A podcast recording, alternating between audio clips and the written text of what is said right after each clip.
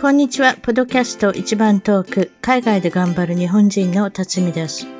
海外在住者の生の声、素敵な世界の方々とのインタビュー番組。たまに英語でもおしゃべりをしています。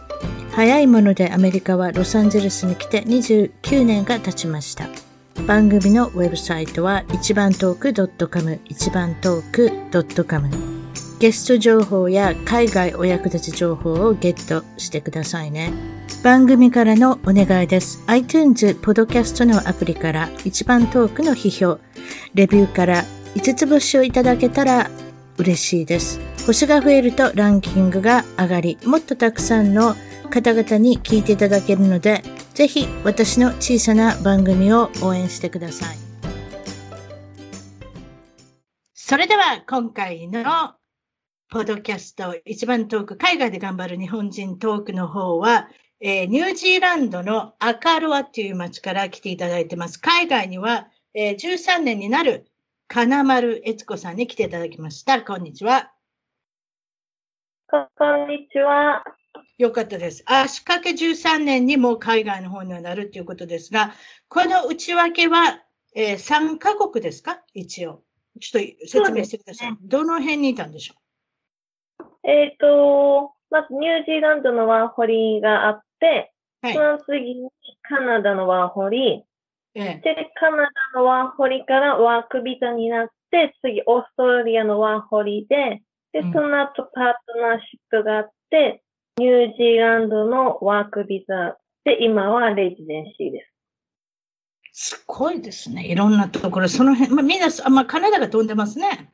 いわゆる北半球ですね。今日も先ほども言いましたけど、南半球にずっといるのかと思ったら、北半球にもいらっしゃるということで、この3カ国、一番長く住みたい、また住みたいと思う国はどこなんでしょう、実は。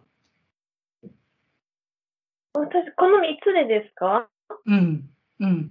えー、どこもいいとこなので選べないですよね。あ、そうですか。そそれじゃあその国があなたいていいよっていう国があれば、そこにいさせていただきますという状態なんだと思うんですけれども、え、ー、と、現在のお住まいは先ほども言いましたけれども、とても人口の少ない、たった600人ほどの町にいるということなんですが、これはニュージーランドのアカロワっていう町なんですけれども、これはどの辺から、まあ、私の知ってるオークランドとクライストチャーチくらいしかわかんないんですけれども、どこからどれぐらい何キロ離れたとこでしょう？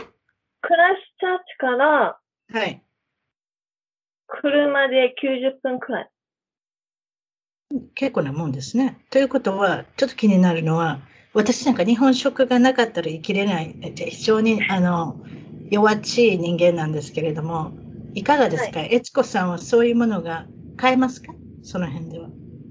そうですね。あの、クライスターチに行ったら買えるので。あ、よかった。じゃあ90分も車を飛ばせば、なんとか醤油、米、そのあたりは買えるってことですね。お酒、何でもいいです。お酒って別に、あの、料理酒、何でもいいですけど、まあ、お酒が飲みたかったらお酒、朝日ビール、何でもいいですけど、そうですか。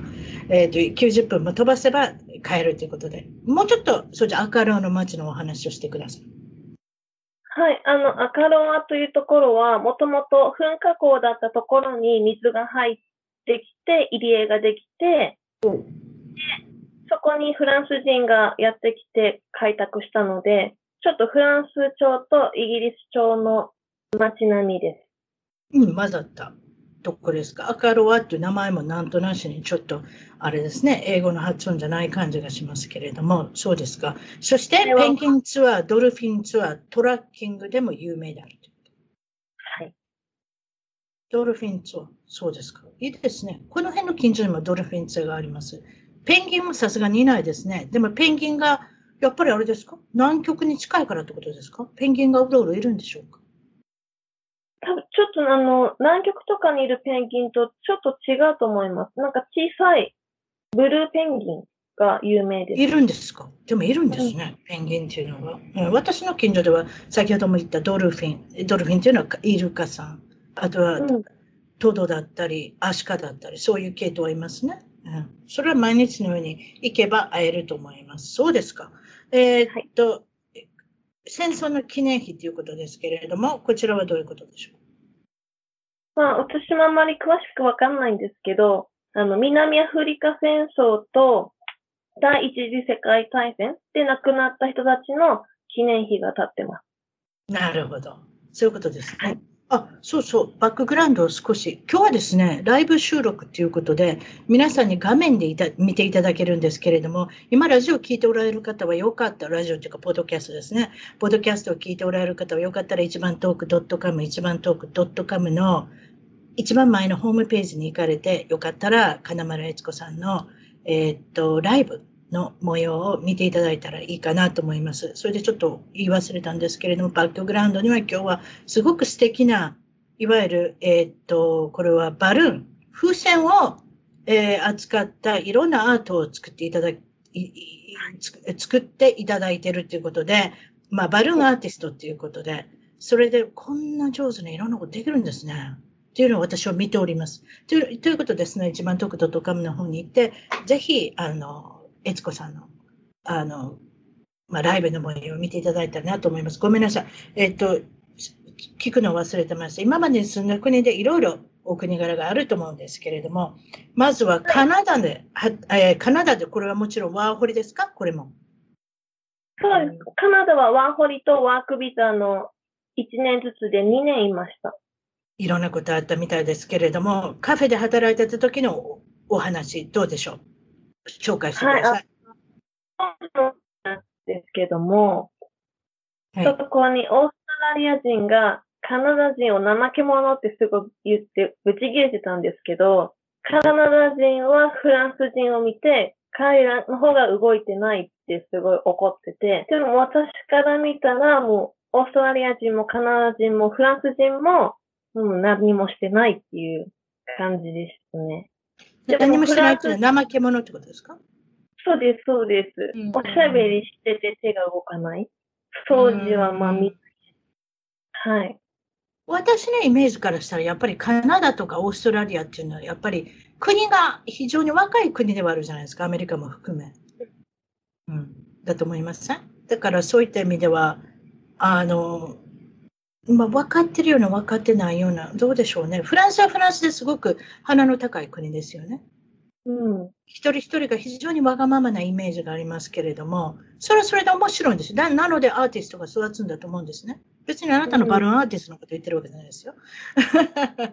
そういう意味では昔からいわゆるアーティスト系の方がいっぱいいらっしゃるということは、気の身気のままで、それを認めてくれる人がいるからお金儲けができるということで、アーティストの方はそういうことなんだと思うんですけれども、カナダ、オーストラリア、そうですか。この3国で怠けの者、生、生、お前が怠け者だということで、罵り合ったっていう、まあ、それはそれで、それでさ、あれですね、にっこりしてるのが日本人っていうね。ねあの、もうレベルが違いますから、私たちの多分。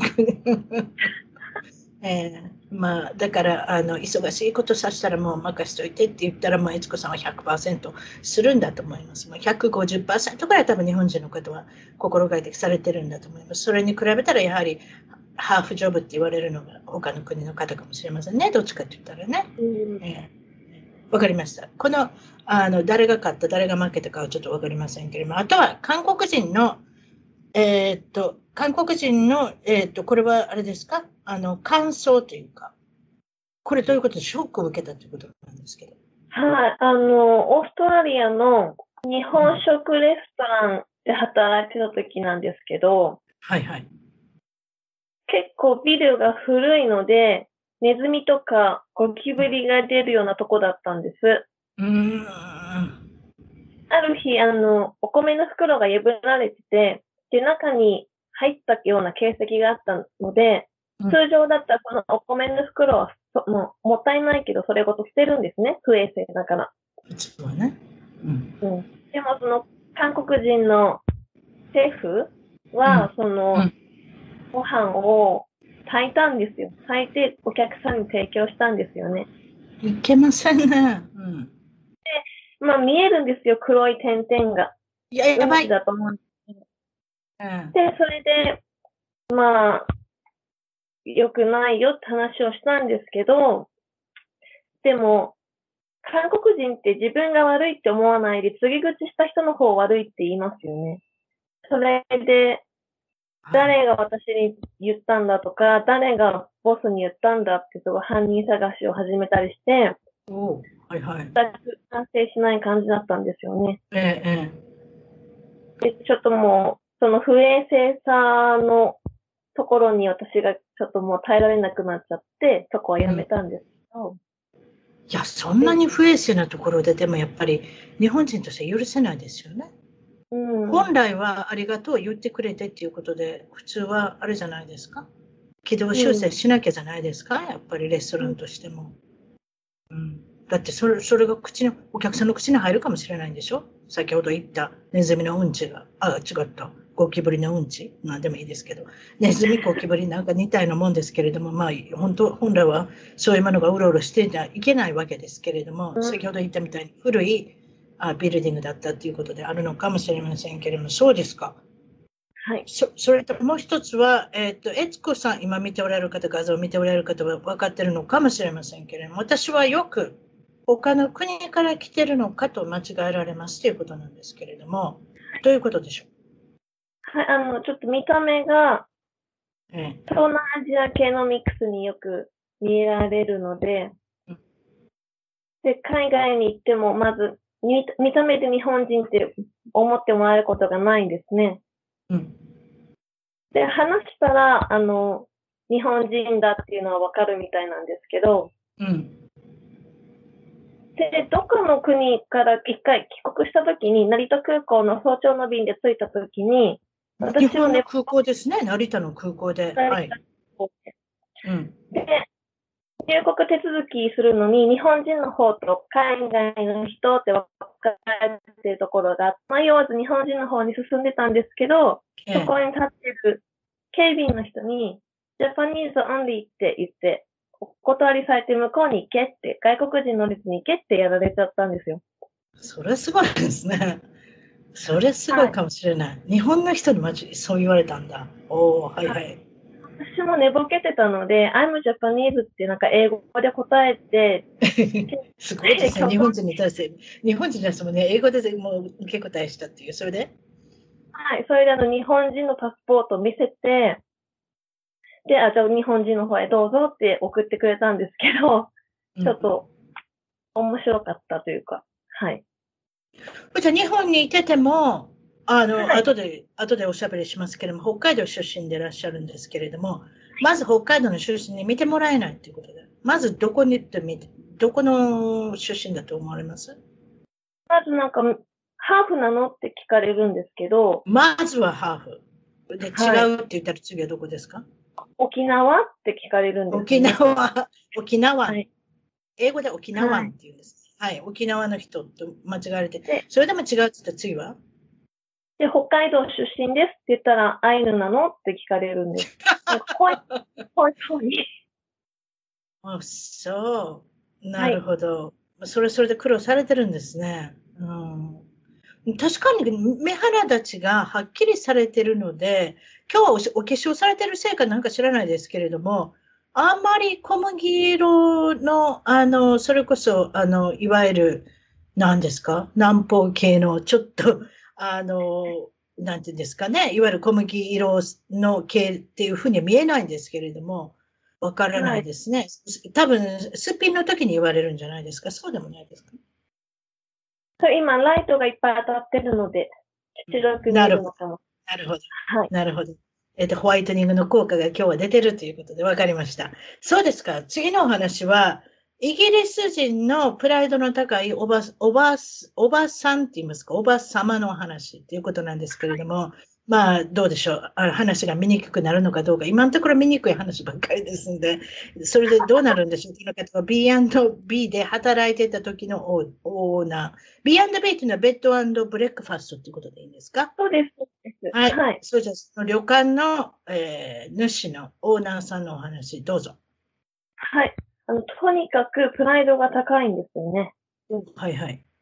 で、あの、もともとお金持ちだったわけじゃなくて、あの、成金って言うんですか？途中からお金持ちになったから、もともとのこの貧癖とかが抜けてない感じ、はいはいはいはい。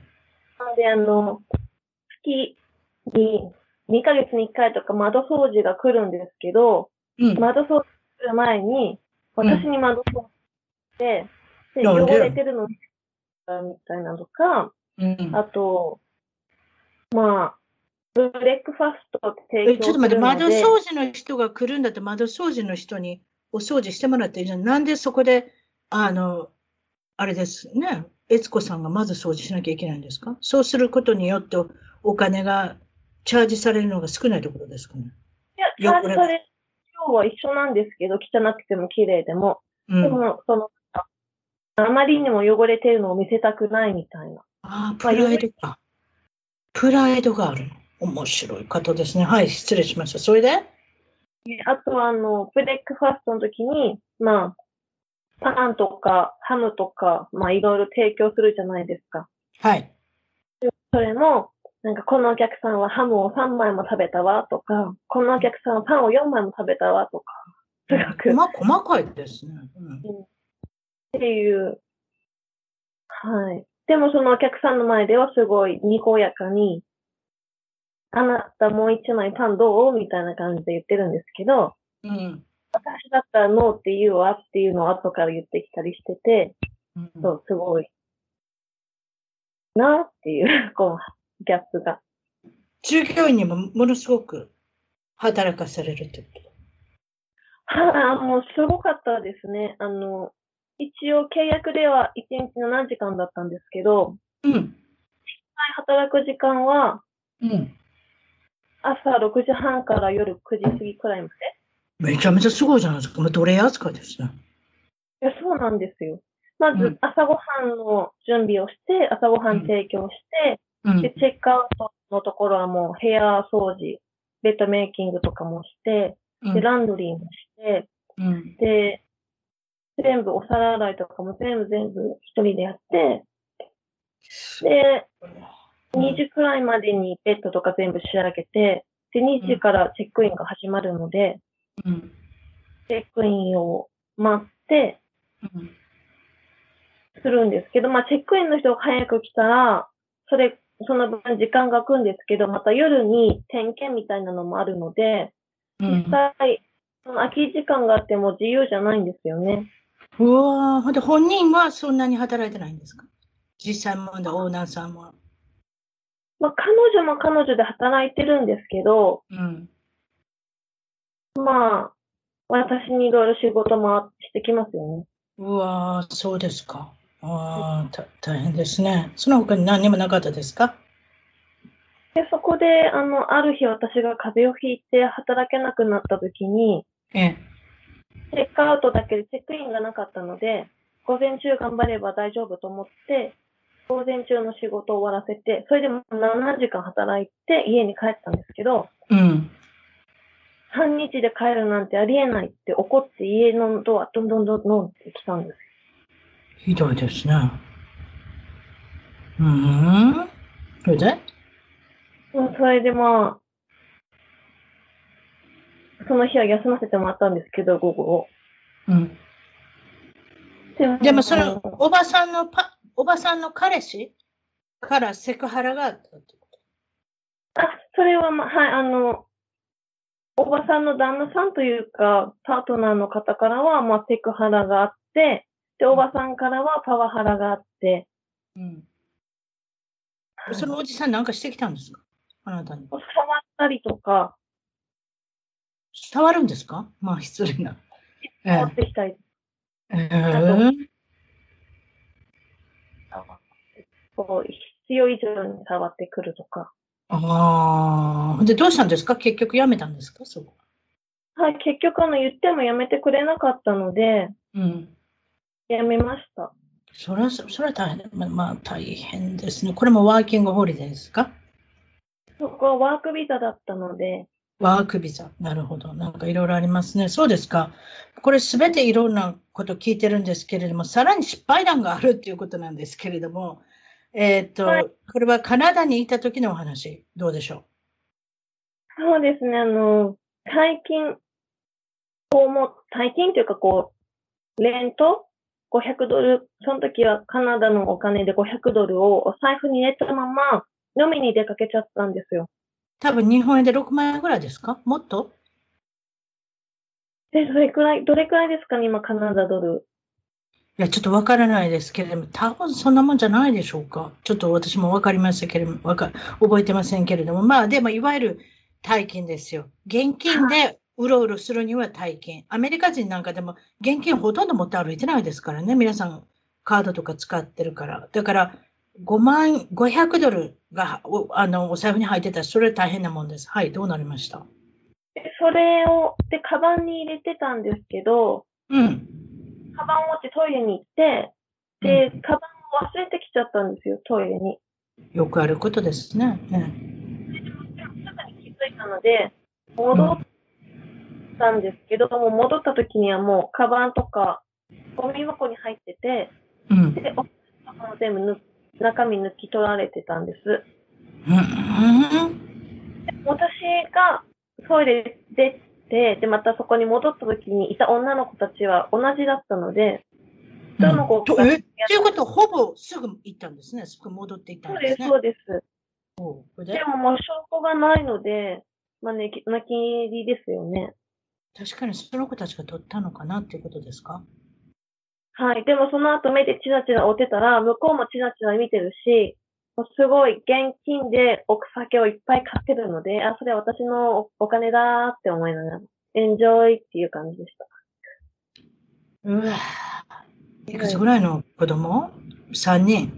あ、これ1人やったらそういうことしないのかも。3人で気が大きくなったのかもしれませんね。はい。うん、そうですか。ああと、まあ、それもまあ、今度からあんまり大金を持たないようにっていうことで学んだっていうことでしょうけれども、まあでもね、あの、置き忘れ、よく聞く話です。見つかったという場合もあるし、やられたっていう場合もあるし、もうこればっかりわかんないですね。日本ではないっていうことで、やっぱりその辺は気をつけなきゃ。カードとか免許証とかが残ってたので、確かに、そういう人たちはもう現金だけね、証拠が残らないような、そこまでどうやっていいか分からないようなものは置いとくんじゃないですか？はい。ね、だと思います。いわゆる証拠が残らないのはやはり現金だっていうことでね、そういうことなんだと思います。オーストラリアにいたときに、これは運転の最中の話、はい、そうです。あの、煽り運転を受けたんですね。うん。もう怖くなっちゃって、で、とりあえずどっかの駐車場に止まればついてこないだろうと思ったんですけど。煽り運転って私聞き慣れない言葉なんですけれども、追跡するってことですか？車間距離をすごい短くして、こう。はいはいはいはいはいはいはいはいはい。わかりました。で、速度守ってたけど、そういうのがあって怖くなっちゃったので、地下駐車場みたいなところに一回避難したんですよ。うん。どうしたらついてきて、何やそれ？ええー、と思って、でもまさかそこ一緒に行くような感じの場所じゃなかったので、絶対おかしいと思ったんですけど、うん、まあ、結構不安でパニックになってたので、とりあえずパーキングしようと思って、はい、でもそこ、前にも行ったことがある場所だったので、車が入ったらライトがつくのは分かってたんですけど、その時に限って、ライトがつかなかったので真っ暗で見えなかったんですよ、よく。あらら。それで車ぶつけちゃったんです。うわあ、そう。まあ、なんとも、これもまた被害。被害額はどれぐらいでしょうか？オーストラリアのお金で3000ドル？日本のお金で言うと？えー、いくらくらい ?3 万円くらいとかですか？あ、2万。3000、あ、私もっとかなと思ったけど、3万円ぐらい。それでも、ねえ。ホテルが30万くらいどうしてそういうことするんでしょうね。気がわかりませんね。うん、でも私がその車ぶつかったのを見て、その車さーっていなくなりましたからね。うわあなたの顔し見てるよね、多分ね。でもね。見てると思います。うん。まあそういうあのわけわからん人もいるわけですね。そうですか。まだまだ失敗談続くんですけれども、当時付き合っていた彼は日本、ニュージーランドの男性だったということで、はい、その方との旅行先の話ですか？これは。はい、どうぞ。そうです、そうです。あの、イギリスとかフランスとかその辺をちょっと旅行してたときに、はい。フランスからイギリスに入るときだったと思うんですけど、あの、入国カードの職業を書くところに、バルーンアートって書いたんですよ。うんうん。そしたら入国の人に、すごい質問されて、何日くらいいるとか、うん、その職業も、そのために来たのかとか、うん、どうやってから出るのかとか、帰りのチケットを見せてくれとか、すっごい質問あったんですよね。うん、多分、はい、すごいやりとりしてたと思うんですけど、うん、でも、あの、彼は先に通過してて、で、私がなかなか通過しないので、戻ってきてくれて、うん、彼が間に入ってくれて、で、私はそこを無事通過したんですけど、うん、もう彼がいなかったら私、入国もできなかったです。ですよね。そういうこと、イギリスの、イギリスの入国の際、やっぱ島国なので厳しいのかな、どういうことかな、私もそういうことありますね、そういえば。うん、ありますか？ええあの、疑われたっていうか、あの、カナダで、いわゆるエジ券を取って、それでカナダに入った時に、あカナダから、あ、違った、カナダから出るときは、カナダは何も言わないんですよ。アメリカに入るとき、やっぱりその、移民の人に対してっていうか、あの、ちゃんと永住権もあるんですけどね。でもなんか、随分、私の、私の今の主人ですよね。とカナダで旅行した帰り道、帰り道というか、その、あの、車で、あの、シアトルから行ってますので、帰るときに、いろいろイチャモンつけられましたよ。だだってもう違う部屋に連れて行かれたんですよ、私。ええー、多分だから彼らは、ちょ分からないんですけれども、多分彼らは、あの、私のこと中国人か何かと間違えて、カナダから拾ってきたと思ったのかなちょっと分からない。詳しいことまで聞くんですよ。うちの彼の仕事先はどこだとか、仕事先の会社名はどこだとか、もう、それで車見たら、車のトランク開けて全部サーチしてるんですよ。サーチって全部操作してるんですよ。怖いですね。うちのうちの旦那、その当時の彼もいろいろ聞かれてたし、ちょっと怖かったですよ。でも大丈夫だったんですけどね。でもやっぱり国によってはすごく警戒してるんだなっていうのは分かります。でも彼らは全然大丈夫でしたけど、そういう意味では、えー、っと、あんまり問題がないのかなと思いますけれども、もう一つ、えー、受けそうなお話で、これは、えー、数学、算数に弱い人もいるなという話ですね、これね、多分。数が数えれない。うん。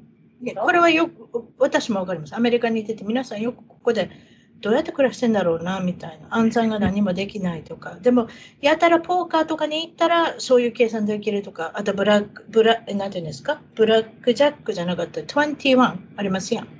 トランプの21ってありません ?21。ブラックジャックって言うんじゃないですか？あれね、はい、あんな数、カジノに行ったらよう数えるんですよ、この国の人は。自分わかりますな、な、あの、点数とか数えるのとか早いんですよ。どうして一般の毎日の生活にあの算数が入ってこないのかっていう、このお話しましょう。はい。はい、あの、まあ、オーストラリアの、はい、えお、お店の名前出しちゃっていいんですか？えー、いわゆる日本、まあ、日本の90、100均の店ですね。そう言っておきましょう。はい。そこの倉庫で働いたときに、はい、その、各お店から注文が入って、それをこう倉庫の中からピックアップして、箱詰めして送るっていう作業なんですけど、うん、業務用なので数の数え方がちょっと日常と違うんですよね。あの、うん、注文数が1ってあっても、あの、6個入って1とかの1なんですよ。わかります？ええ、ええ、ええ。うん。なので、その、ま、その商品によって12個で1だったり、10個で1だったりするんですけど、うん、分かりやすいようにちゃんと舗装されてるので、うん、1っていうのが分かるようになってるんですけど、うん、まあ人にその1っていう意味が分かんなくて、そのわざわざ舗装されてるところから1個だけ取って送るんです。うん、なので、はい、お店に、なんて言ったらいいんですかね、こう、12個入りのチョコレートが入、箱に12個チョコレートが入ってて、わざわざそのチョコレート1個だけ取って送ってるみたいなことをしてるんですけど、ええ、その説明をしたら、そんなバカな話はないって言うんですけど、違う商品になるとやってるんですよね。うん。まあ、そういう才能のない人に説明しても多分わからないんですかね。その感じが。多分。ってことかな。ちゃんと箱にも書いてるんですけどね。6個入りのが2個とか。だから、だから日本人はそういうセンスがあるけれども、本当に算数のできない人っていっぱいいますよ。やっぱり。こっちに住むと思うけど。やってますよ。うん。うん大変だと思いますよ、現地で人雇うっていうのは、それはそれで。だからそういうふうに考えるとね。うん、うんなかなか、まあ、むむ難しいんだと。私たちが簡単だと思ってることでも非常に難しいと思ってできないってほっぽり出す子もいっぱいいるんじゃないですか？わからないんですけど。ね、あの、途中でそのオーダー表をギブアップしちゃったりして、そのままどっかに置いちゃう子とかもいて。だと思いますよ。はいはいはいはいはい、はい、もちろんそれもあるんだと思います。それで次のお話いきましょう。えー、当時、これもニュージーランド人の彼ということですけども、同じ彼なのか、どの彼なのかちょっとわからないですけれども、オーストラリアのシェアハウスに住んだ時のお話です。よかったらちょっと手短にお願いできたらなと思います。ちょっと、イギリス人男性とシェアハウス、彼と私の彼と、私と、その、シェアハウスのイギリス人男性と3人で暮らしてた時なんですけど、うん、その彼が問題児で、うん、ちょっとアルコホリックっぽかったり、常にちょっと緑の吸ってたりするタイプの人で、うん、でかつもう毎日。緑っていうのは何ですか？緑っていうのは、いわゆる日本でマリファナってやつですか？そうそうそう、そうです、どこでもありますもんね。はい、日本以外の国に出ていったらどこでもなんかありますね、そういうの多分ね。あんまりびっくりするほどのことでもないと思います。アメリカに行って分かりますけれども。ええ、で、まあ、毎晩のように女の子とっかい控え連れてきて、でほぼ。これモテるんですね。一応、一応そんなぐうたらな人間でもモテるんですね。まあ、あの、女の子の前ではちょっと違うんでしょうね、態度が。なるほど。ええ。はで、まあ私も彼も朝早い仕事をしていたので、夜毎晩のようにパーティーされると眠れないんですよ。ね、同じ部屋というか同じところにいるわけですからね。で、その、何回か話し合いをして、まあ、向こうも分かってくれたんですけども、分かったってすぐ繰り返すんですよね。うん。その日に限ってはもう、すっごくなんかもう私も疲れてたし、彼も結構限界まで怒ってたんですよね。で、何回かテンションしたんですよ。静かにしてって。で、でも向こうは真剣捉えてくれなかったので、私もプッチンって来たんです。で、目を覚ませみたいな風に思って、私バケツに水を入れて、ドアノックした。で、予定としては、ドア開いた時に彼にバシャンってかける予定だったんですけど、もうカムインみたいな感じで呼ばれたので、うん。入っていってバシャンってかけました。彼一人だったんですか？いや、女の子と裸でベッドの中にいました。で、その中でバシャンってかけたんですか、どっちにも。まあまあ、彼、彼の方がたくさんかかったんだと思いますけれども、はい、それで？まあ、それで、私もなんか言ったんでしょう。や、言ったと思うんです。もう、静かにしてって言ってるじゃん、みたいな。うん、でも、水かけて自分の部屋に戻ったら、まあ、その後彼が、うん、イギリス人の彼がものすごい怒って部屋に入ってきて。すごい剣幕で、あら、怖い。うん、ほんで？めちゃくちゃ怖かったんですけど、うん、もう、俺、お前が男だったらぶん殴ってたみたいな風に言われて、うんうん、でも女だから殴られることもなくて、うん。その後なんかすごい散々文句言って、まあ、出てったんですけど、私たちの部屋から。うん。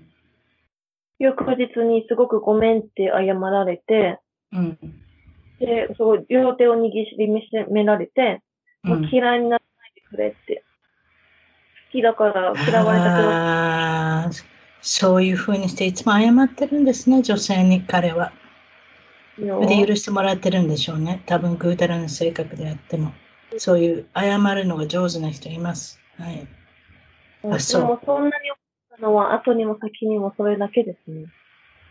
あ、そう。そうですか、うん、日本の出身地の方聞いてませんでした。日本の出身地聞いてませんでしたって、先ほどちらっと言いましたけれども、北海道、これは苫小牧と読むんですか？違います？はい。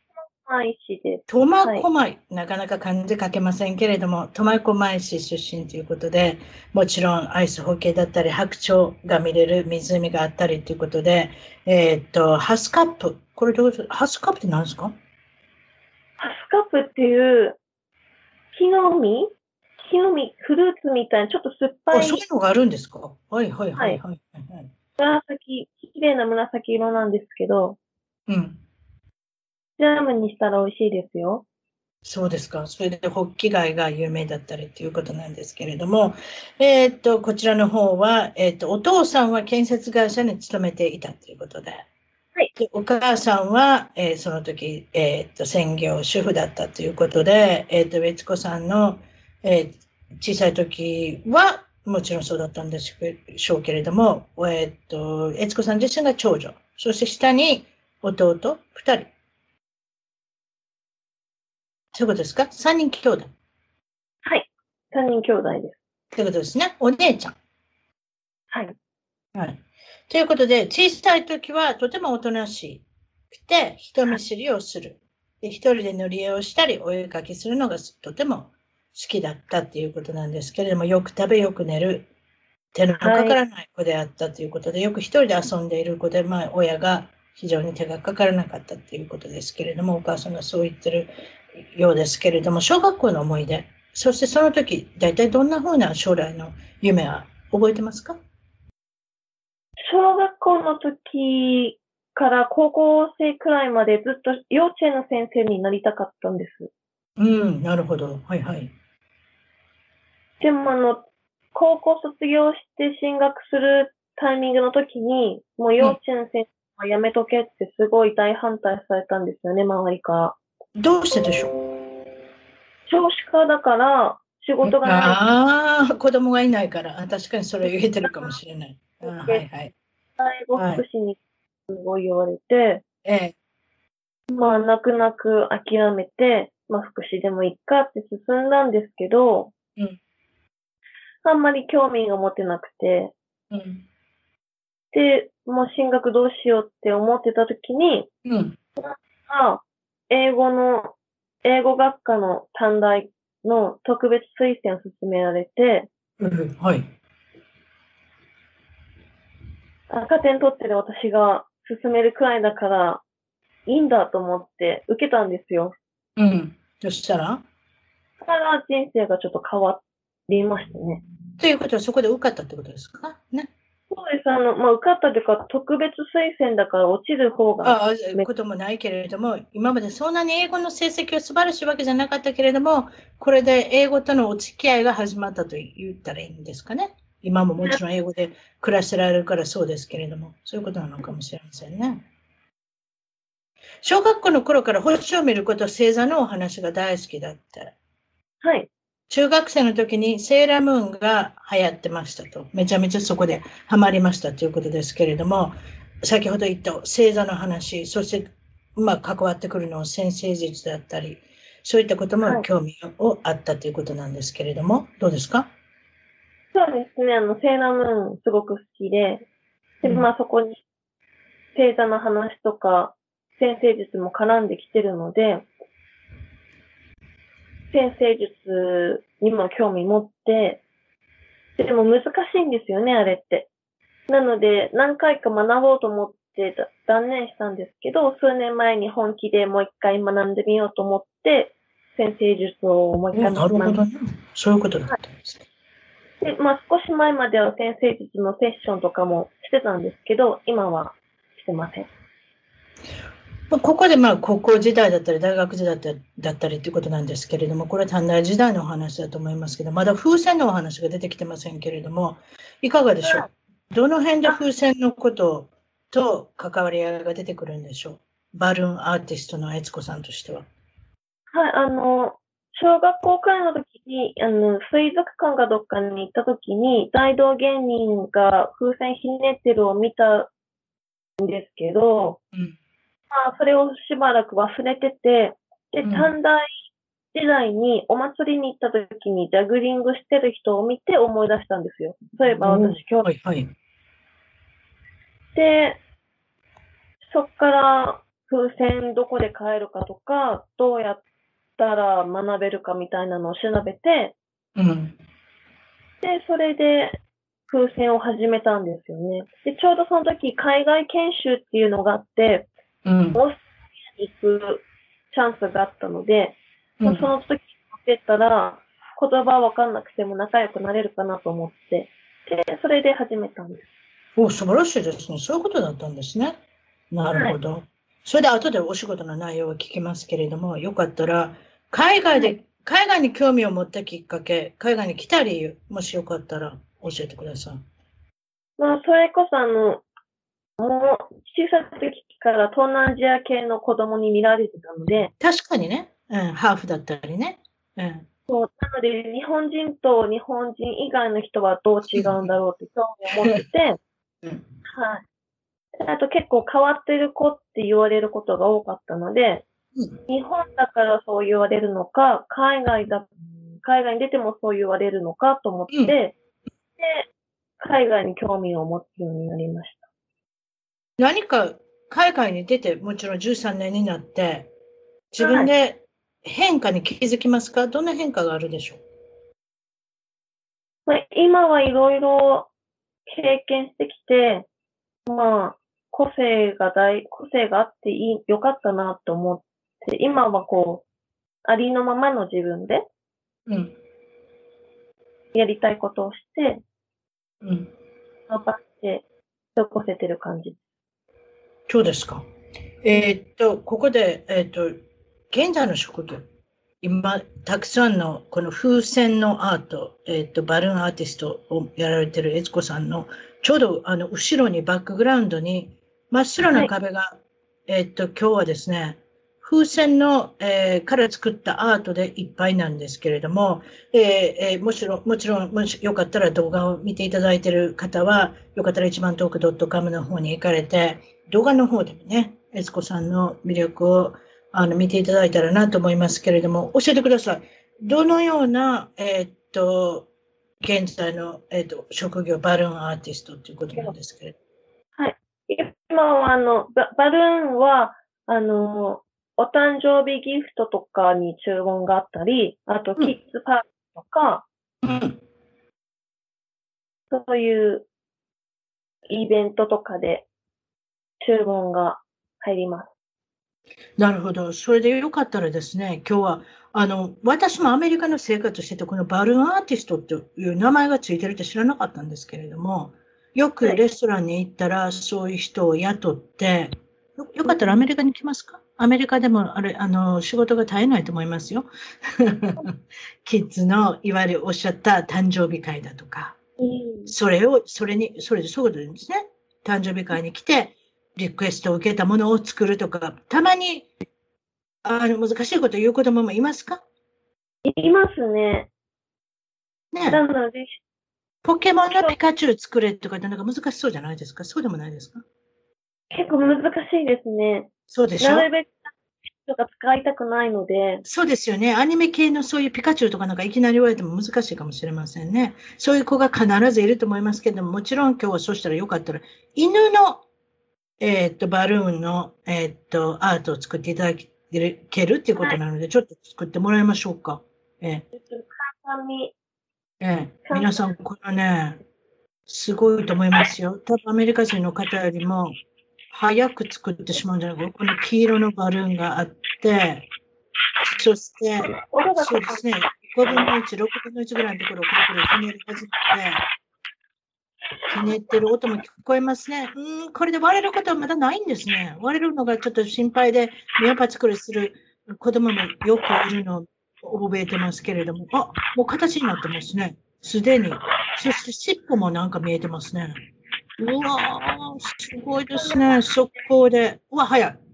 皆さん、こういうことです。黄色のワンちゃん、ちょっとプードル系みたいなワンちゃんが今できたんですけれども、そしたらよかったです。よかったらですね、えー、っと、ここに、えー、ちょっと待ってください。えっと、あなたのですね、あなたのっていうか、悦子さんのインスタグラムを見せることにしましょうか。それでもうちょっとお話ししてください。それについて。はい。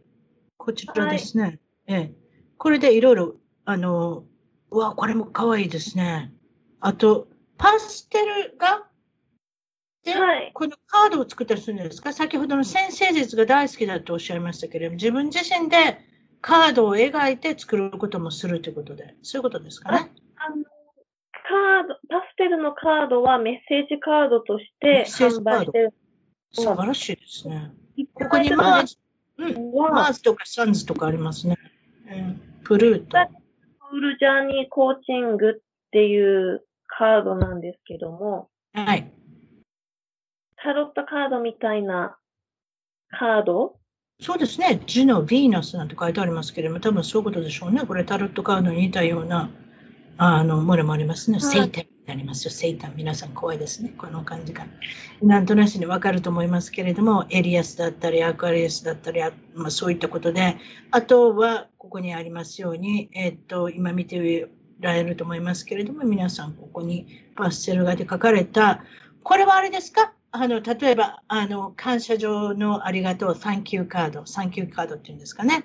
そういうなったり、えっ、と、あとはハッピーバースデーのカードだったり、そういったことですか？注文によって何でも書けるようにしてあるってことですかね？はい。はい、素晴らしいですね。ということで、よかったら皆さん、こちらの、えっ、ー、と、インスタグラムのリンクの方は、後でもちろん、一番トーク .com のゲスト情報にもクリックできるようにしておきますけれども、今、えっ、ー、と、動画見ておられる、ライブ見ておられる方は、エイツカーホリックっていう、あの、これはアドレスの方に行ったら、インスタグラムの方、ぜひ、あの、フォローしてあげてください。なんかそんな感じなんですけど、はい、よろしくお願いします。これで全部職業の方はカバーしたでしょうか？先ほどみたいに即席に犬も作っていただけるっていうことで、あと、えっ、ー、と、扱っておられるのは先ほど言ったパステル画の、あの、あれですね、カードですね。今、はい、こういう見せますか？あ、今、あ、やっぱり生で見たら綺麗ですね。かわいいですね。あの、これペガサスじゃない。なんて言うんでしたっけ？何？がペガサスユニコーンです。ユニコーン。その言葉が出てこなかった。ユニコーン。スターバックスにもユニコーンのあのメニューが一度ありましたけれども、ユニコーンということで、あの、とても、あの、あれですね。夢があるっていうことで。もちろんその、まあ、これはちょっとわかりませんけれども、えっ、ー、と、霊気ヒーリングとか、ペロアヒーリング、遠隔のみ、そういったものも提供されてるっていうことなんですけれども、そういうことですか？はい。あとあの、さっきちょっとカードが見えた、あの、神々が書いてある、ヴィーナスと書いてあったカードは、うん、あの、先生術とタロットと色数字とかが全部混ざった新しいリーディングカードで、はい。で、あの、生まれてきた瞬間のホロスコープを見るだけで、うん、こうソウルが生まれてきた瞬間のホロスコープを見て、うん、あなた自身のソウルの使命と目的を知って、で、まあ何があってもどこにいても人生を楽しむっていう目的があって出てきたカードなんですけど、はいはい。はい。なので、例えば何のために生きてるかわからないとか、もう幸せが何かわからないって言った時とかに、うん、このセッを受けると、うん、道が見える、希望が見えるっていうものなので、もしちょっと興味がある人がいたらメッセージをいただけたらと思います。そうですね。連絡先の方はメールで先ほど言いましたけれども、インスタグラムの住所と同じように、エツカホリックということで、at gmail.com、こちらがメールの方で、えっと、インスタグラムの方も同じく、エツカホリック、こちらもクリックできるように、一番トーク .com、一番トーク .com のゲスト情報にあのクリックできるようにしておきます。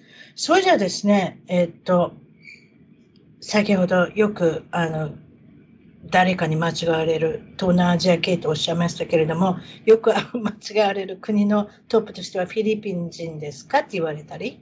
あとはシンガポール人です。シンガポール人なんて私何、どんな顔してるのかわからないけど、シンガポール人ですかって言われたり、あとはマレーシア人ですかって言われたり、一番最後に日本人ですかっていうことなんだと思うんですけれども、そうですか。えっ、ー、と、一番最後に皆さんに聞いてることは、将来の夢、展望、抱負、ぜひお聞かけおお聞かせください。はい、あの、そうですね。今のところ、この風船とパステルとカードリーディングのビジネスを今まだ小さいんですけども、大きくしていきたいです。そうですね。はい。まあ、風船は夢があるので、うん。それた人とか受け取った人がハッピーになったらいいなと思ってます。例えばね、私はそのアメリカで見てきたそのバルーンアーティストで、ここまで今私このバックグラウンドにあの見ている素晴らしい商品っていうかアートの数々見てるんですけれども、ここまで綺麗に作れる人って見たことないんですよ、今まで。びびっくあのびっくりされません？はっきり言って。見てください。ね、国ですよ。クジャクですよ、皆さん。これ何分ぐらいかかるんですか？今のクジャク、今見せていただいてますけど、これ作ろうと思って。はい、で作りました。な何分 ?1 時間 ?1 時間でできんの私がやったら、はい、あの、パチンパチンパチンって壊れて、3時間ぐらいでもやっぱりそこでギブアップします、ね。3時間もやってみてギブアップする。割れないですか？もうその感覚分かってるんですか？割れる時もあるんですけど、回れないようにするコツもあるので。素晴らしいですね。はい、ということで、こちらは気に、もちろんその、えっ、ー、と、インスタグラムに行って気に入ったら商品として受け取ることもできるってことですか？ただ、それ、これ郵送ができないので、赤ロアにからピックアップできる人限定ですね。わかりました。そういうことで、えっと、その他にいろんな、あの、お問い合わせの先は、先ほども言いましたけれども、えっと、パステル画の、あの、この、め、パステル画の、えー、カードの方はどこにでも送れるということですので、はい、それは、あの、また、あの、ぜひ、インスタグラムにフォローしてあげて、ぜひ見てみてください。今日はどうも、本当にありがとうございました。ありがとうございます。楽しかったです。楽しかったです。はい。失礼します。